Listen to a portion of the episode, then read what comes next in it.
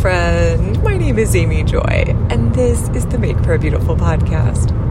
I have been thinking about how the Lord invites us into prayer, and this is not always the most comfortable assignment. okay, so a couple of examples that I've been thinking about. So, when Hamas uh, invaded Israel and war broke out in early October 2023, I was talking to my friends Paul and Mary about how there were so many Christian leaders who were on the ground in Israel at that time. So Heidi Baker is probably the most well known of the people they mentioned, but they kept saying there were so many Christians there at that moment. And okay, so put a put a sticky note there. Like, well, probably the Lord needed extra firepower in the prayer realm. so, another example I was driving home at one point from an event, and I wasn't, it wasn't a road I was super familiar with, and all of a sudden it was pinching down from two lanes to one. And if I had been more familiar with the road, I would have stepped on the gas a little bit and gotten around the person in the other lane. But as it was, I was just kind of tootling along and then all of a sudden realized, oh, wait, no, I, I don't quite have time to get around this person. And and then it was also as it was pinching down, you know, sometimes it's like, okay, get ready to merge. This person merged like right away. And so I had to slam on the brakes because I was hoping that person would do it late in the process, not immediately, but it was okay. Well, it turned out that this person was extremely intoxicated, more than I have ever, I didn't even conceive that this could be a possibility. So, for the next 10 miles on this one lane each direction road, I watched this individual uh, almost go off the road, really in both directions. So, uh, the at times, this car would drift to the left so much that the passenger wheels would be across the center line, and then it would be like, oh, oops, need to correct, and then would drift over until the passenger wheels were off the road the other direction. And it was really actually an astonishing feat of, I guess, maybe the Lord's protection because this weaving from one side to the other in such dramatic way um, it was happening, and this was not a straight road. It was already a curvy road.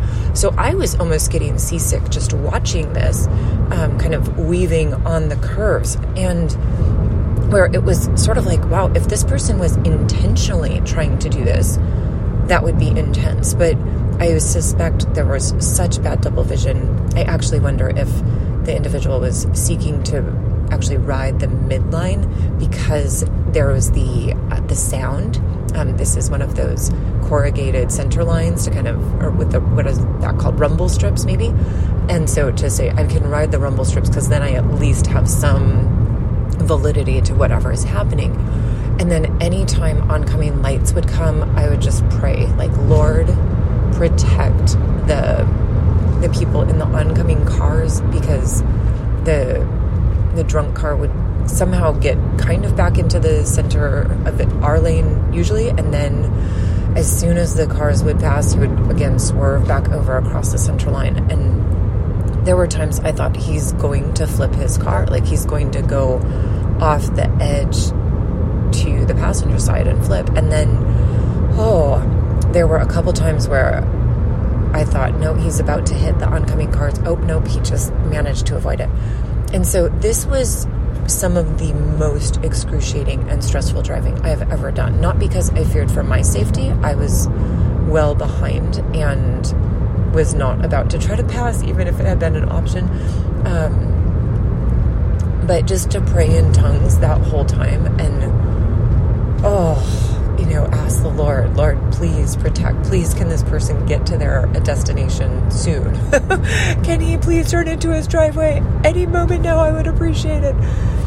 And so eventually he he found the turn he was looking for. It was about the third time he turned on his left turn signal over the course of maybe five miles. So truly just so out of it.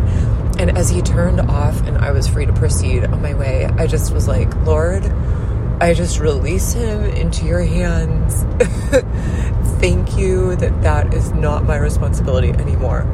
And then I burst into tears. It was just such an intense thing to see because there's also part where I was like, do I try to film this so that a cop could see what was happening? But is that even legal? You know, I, I don't think officially we're supposed to be texting while driving. So is filming a legitimate thing to do?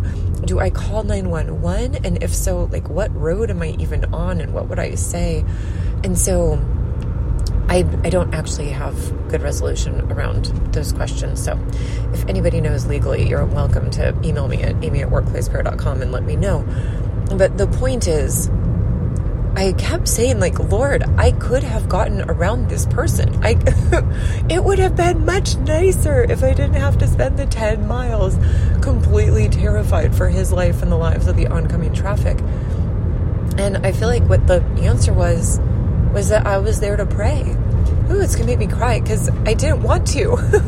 I would prefer to just be on the road singing worship songs to Jesus instead of interceding for this person who had no business driving in the state that they were in. And so, anyway, I guess I just say that because I think we don't really talk a whole lot about the assignments that the Lord sends us in prayer that we don't actually want at all. like, I actually don't want to do this. And yet, the Lord sends those assignments at times. And so, Jesus, I'm asking that we would discharge our duties with excellence, whether it's an assignment that we are excited to engage with or whether it's something that disturbs us and grieves us. So, yeah, Lord, I am asking that we would be excellent in what we do. We thank you, Lord, in your precious name. Amen.